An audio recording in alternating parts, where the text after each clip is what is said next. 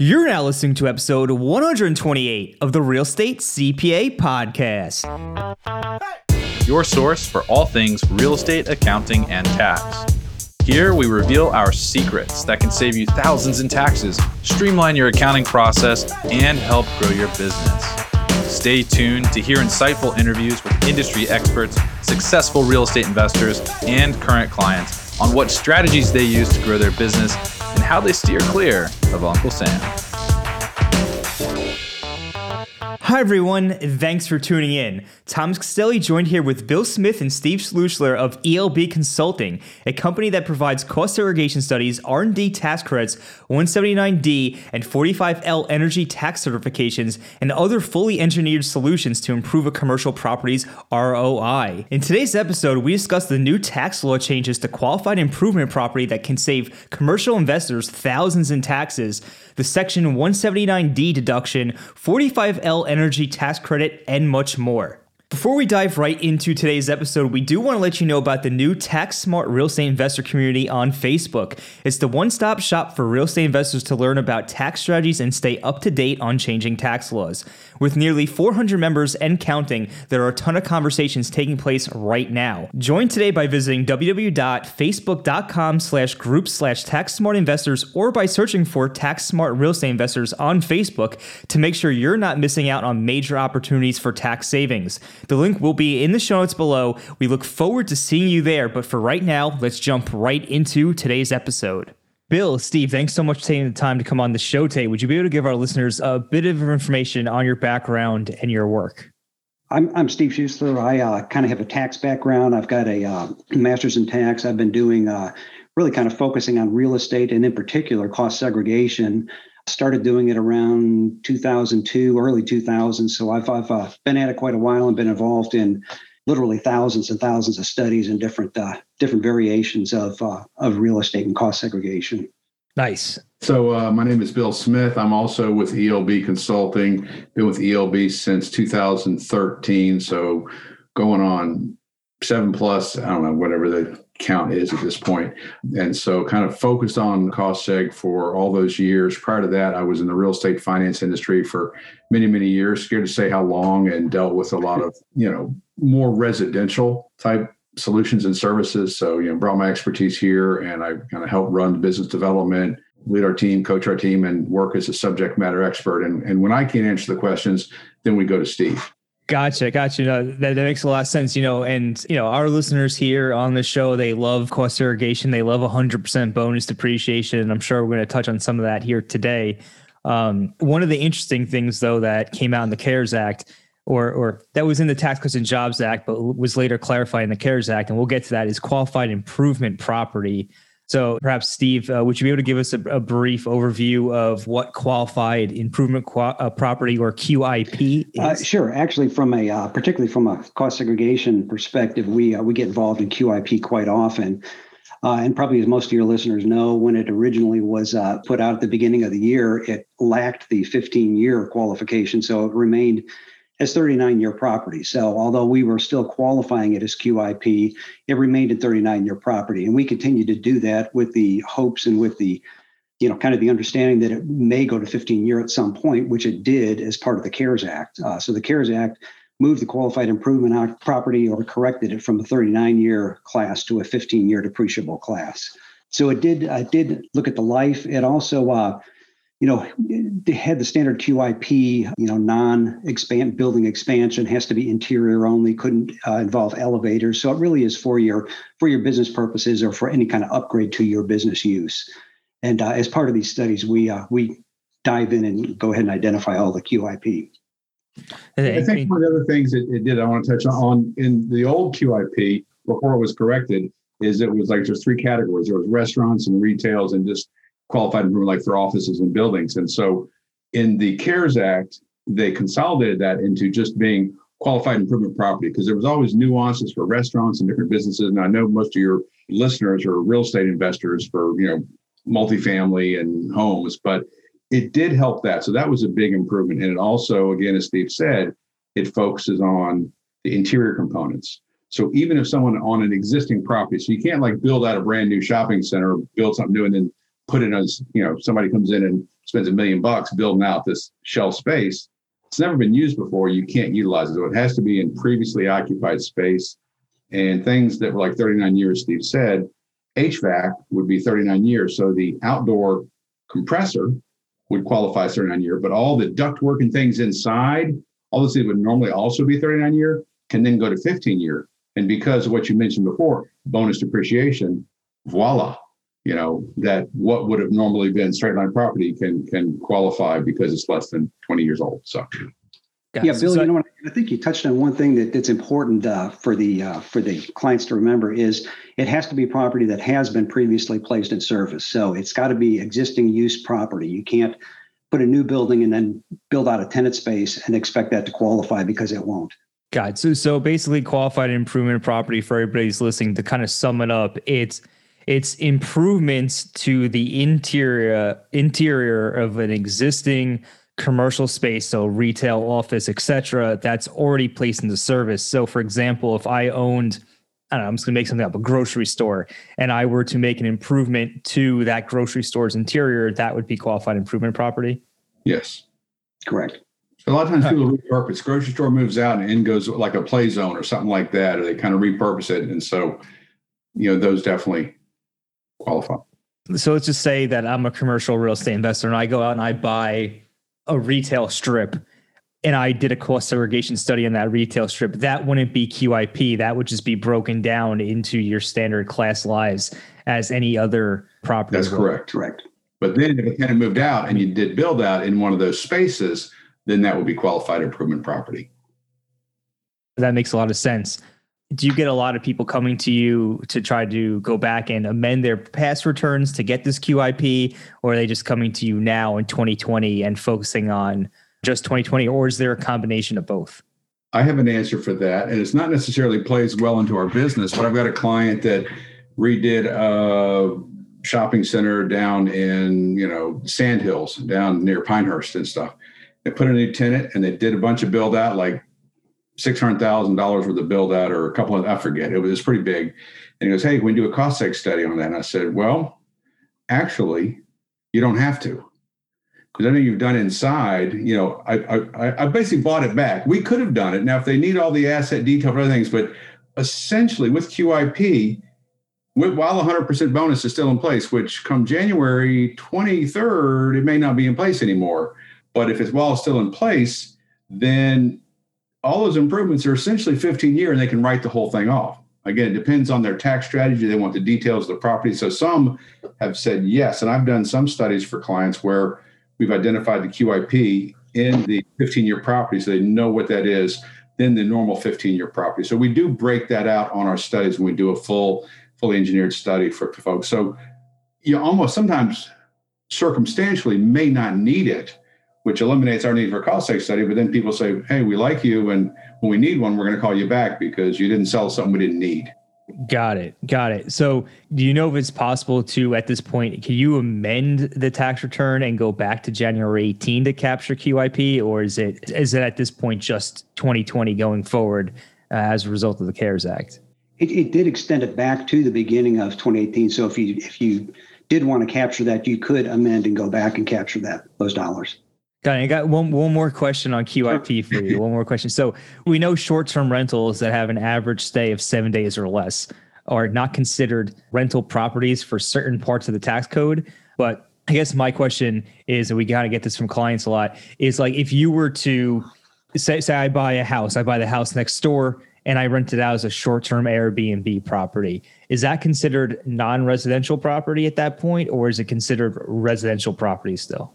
I've got an answer for that, and Steve can clarify. So we've gone through, and on our DIY, which you guys are part of, if it is a short term rental, then you have transient tax. Then it qualifies like a hotel. So it's going to have a 39 year depreciation. So it really just changes the depreciation from 27 and a half to 39 years. So that's really the biggest difference. And so that's how we process those when we do Airbnbs. I did one recently on a million two or three house in LA, beautiful, you know, we're looking at, you know, we got like 50 some percent on it because it had so much outdoor stuff.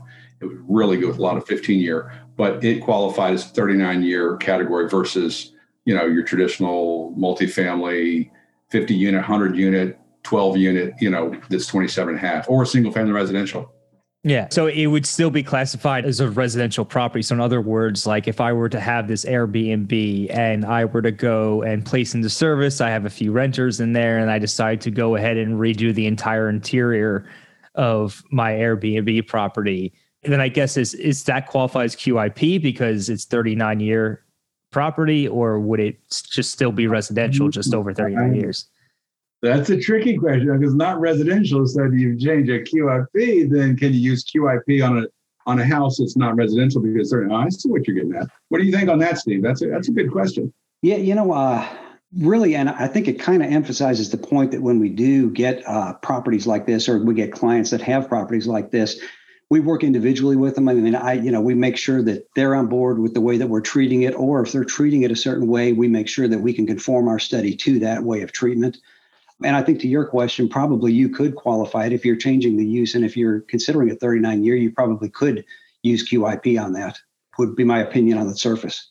Yeah, that's where we are kind of on it. Uh, we we are working on some research to kind of get some more clarity on that. But I think it's one of those issues that is, it's just one of those. It's one of those sticky issues, one of those gray areas. Um, we're hoping to get like a pinpoint, like you know, this is by the code, by the book, this is 100% the way it is, rather than have that judgment call.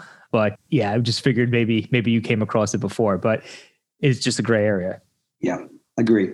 Well, that's something that we'll look up and we'll get back to. That's sure. a great question because you want to be clear because you want to, if it ever goes into audit or there's ever a question, exactly. you got to be able to defend it. You know, and cost mm-hmm. segregation is an art, not a science, because you do these things and you got to be able to defend them to the IRS. And so that's where you go. So people have some different interpretations on different property styles, but as long as you can back it up, and that's what we do, we back it up with the audit techniques guide and the tax code to defend our hundred percent. And and for anybody out there who's listening to this, uh, if we were to recommend that position that your short-term rental is indeed a non-residential property and that those type of improvements can be considered QIP, uh, we would absolutely have some kind of citations or something along those lines before we made those recommendations and also let you know about the risks if there were any of taking that type of position. Uh, we don't want anybody to to get themselves into an audit where they can't defend their position. That's one of our number one things that we do. So thank you so much for that discussion there. So we have section 179d it's another tax deduction for uh, commercial properties wondering if you'd just be able to give us a high level overview of what section 179D is. Okay, so 179D, to be different than 179, came out as part of the 2005 Energy Policy Act. And it, there's a lot of things in there, but one of the things was to incent green energy building. And so for the 179D is for commercial buildings and it's a tax deduction. And so a commercial building, newly built building, or some upgrades and retrofits can qualify for up to a dollar eighty per square foot.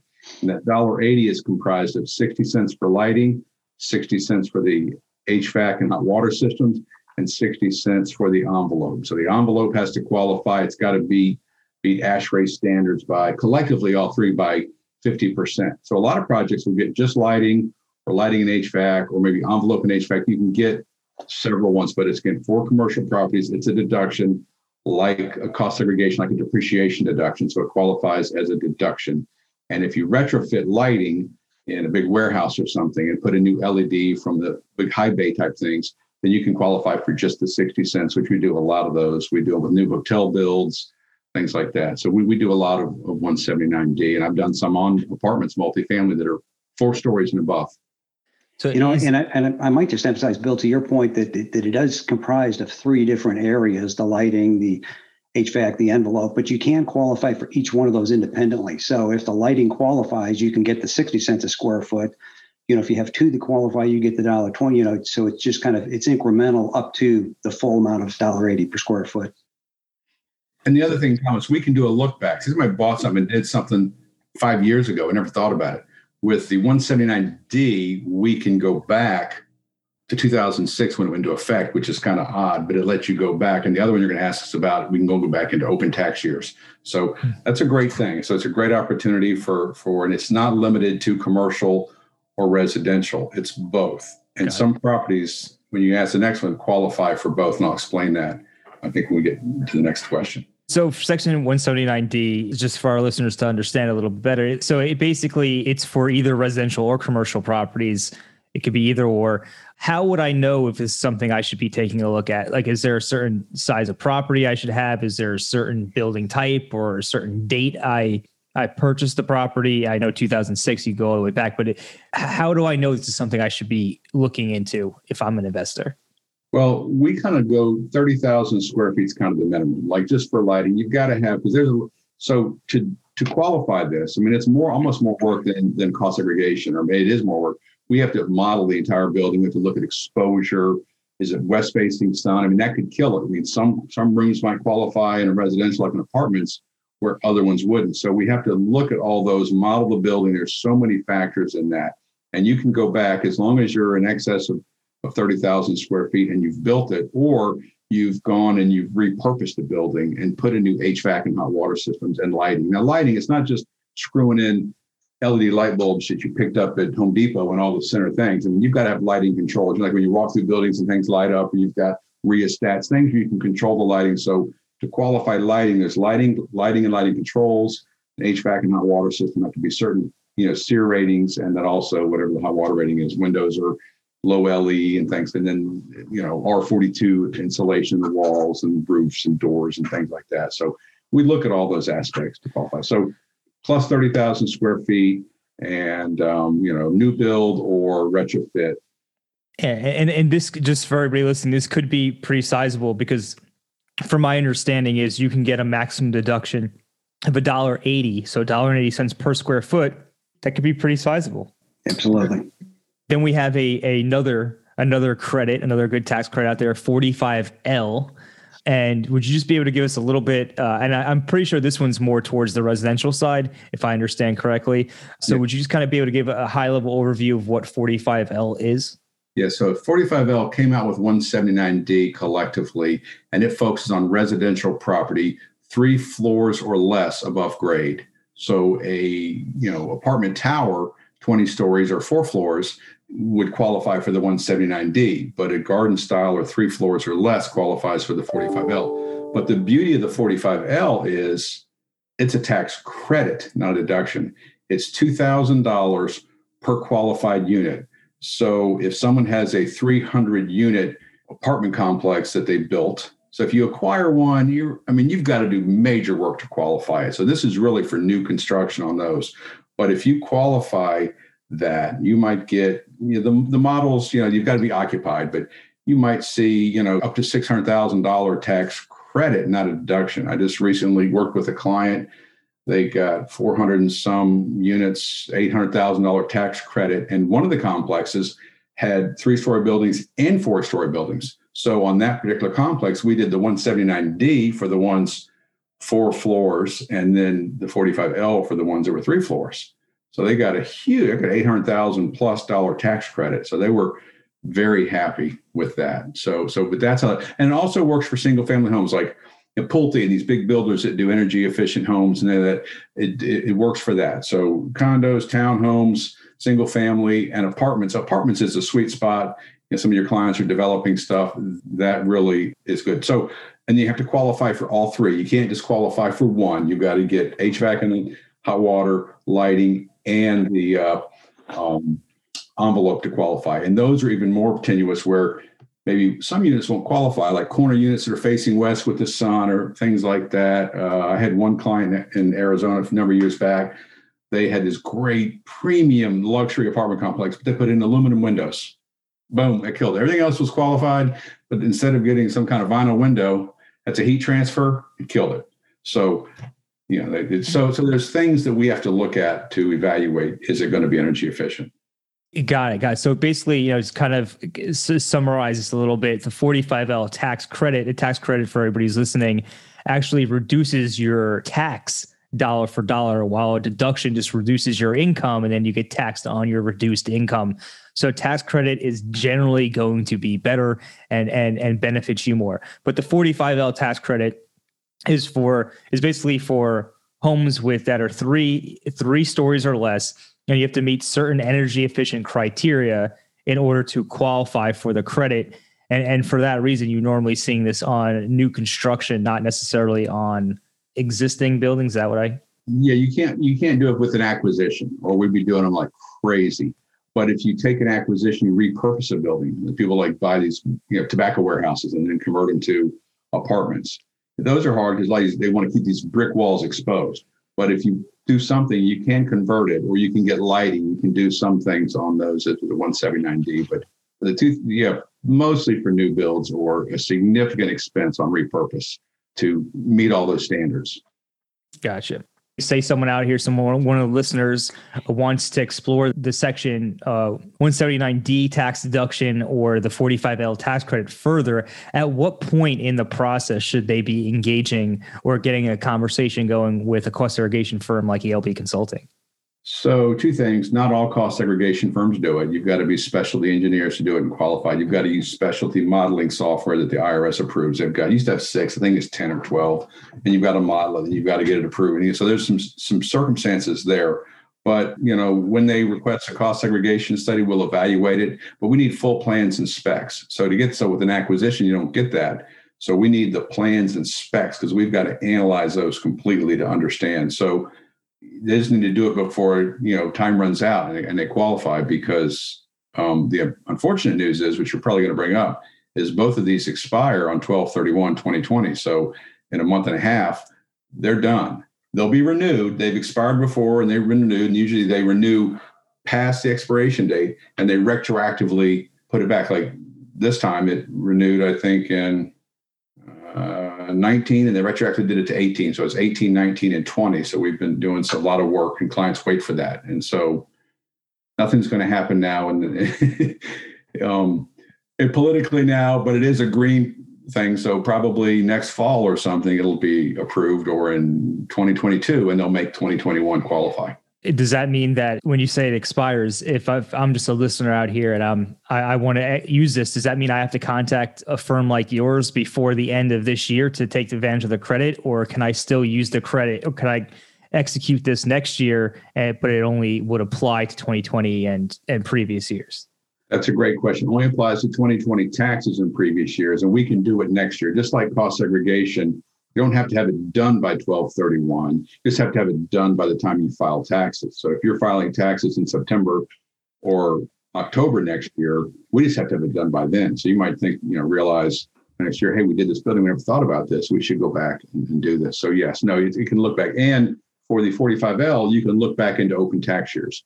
So a listener might say, we built this complex with, you know, 47 units in it or 150 units in it in 18, I never did this. In 18, sell an open tax year, depending on when they filed. So they could, we can go back and grab that from 18, where the 179D, we can go back, you know, to when it started. But just for the 45L tax credit, it's open tax years.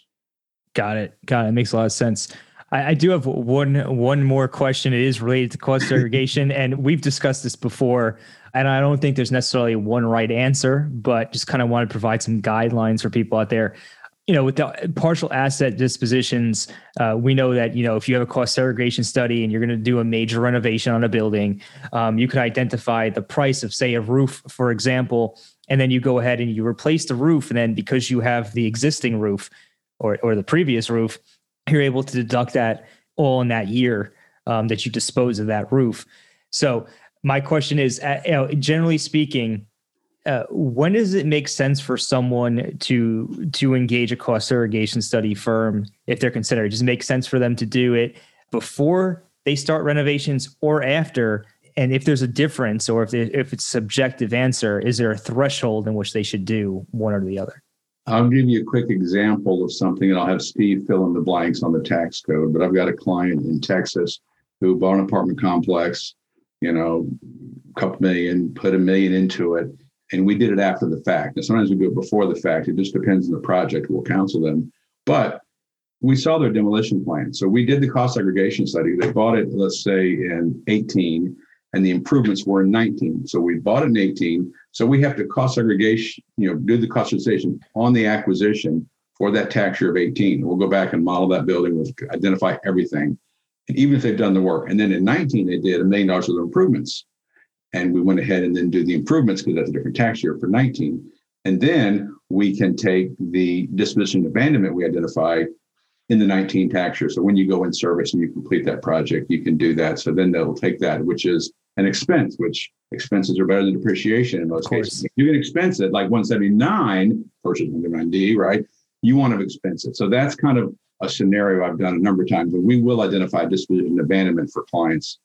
And sometimes they'll get us in there first to identify everything if it's a big enough project, and then they'll do the work, and we'll come back later and identify those.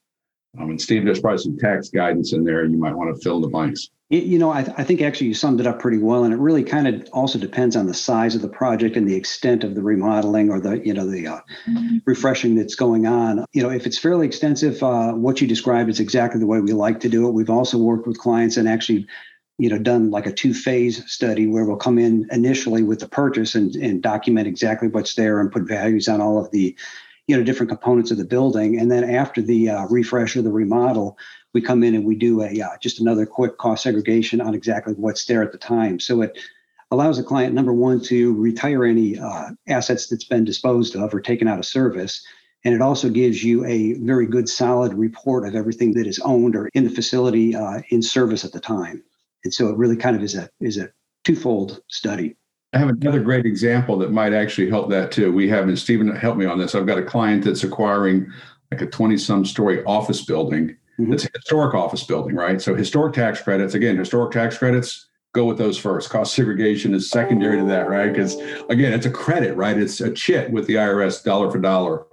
But they're going to have us go in and do an asset management study. So it's like cost segregation, but we're not going to qualify five year life and stuff like that. We're going to qualify everything is 39 year life. So then they're going to take a couple of years and they're going to do a $30 million renovation.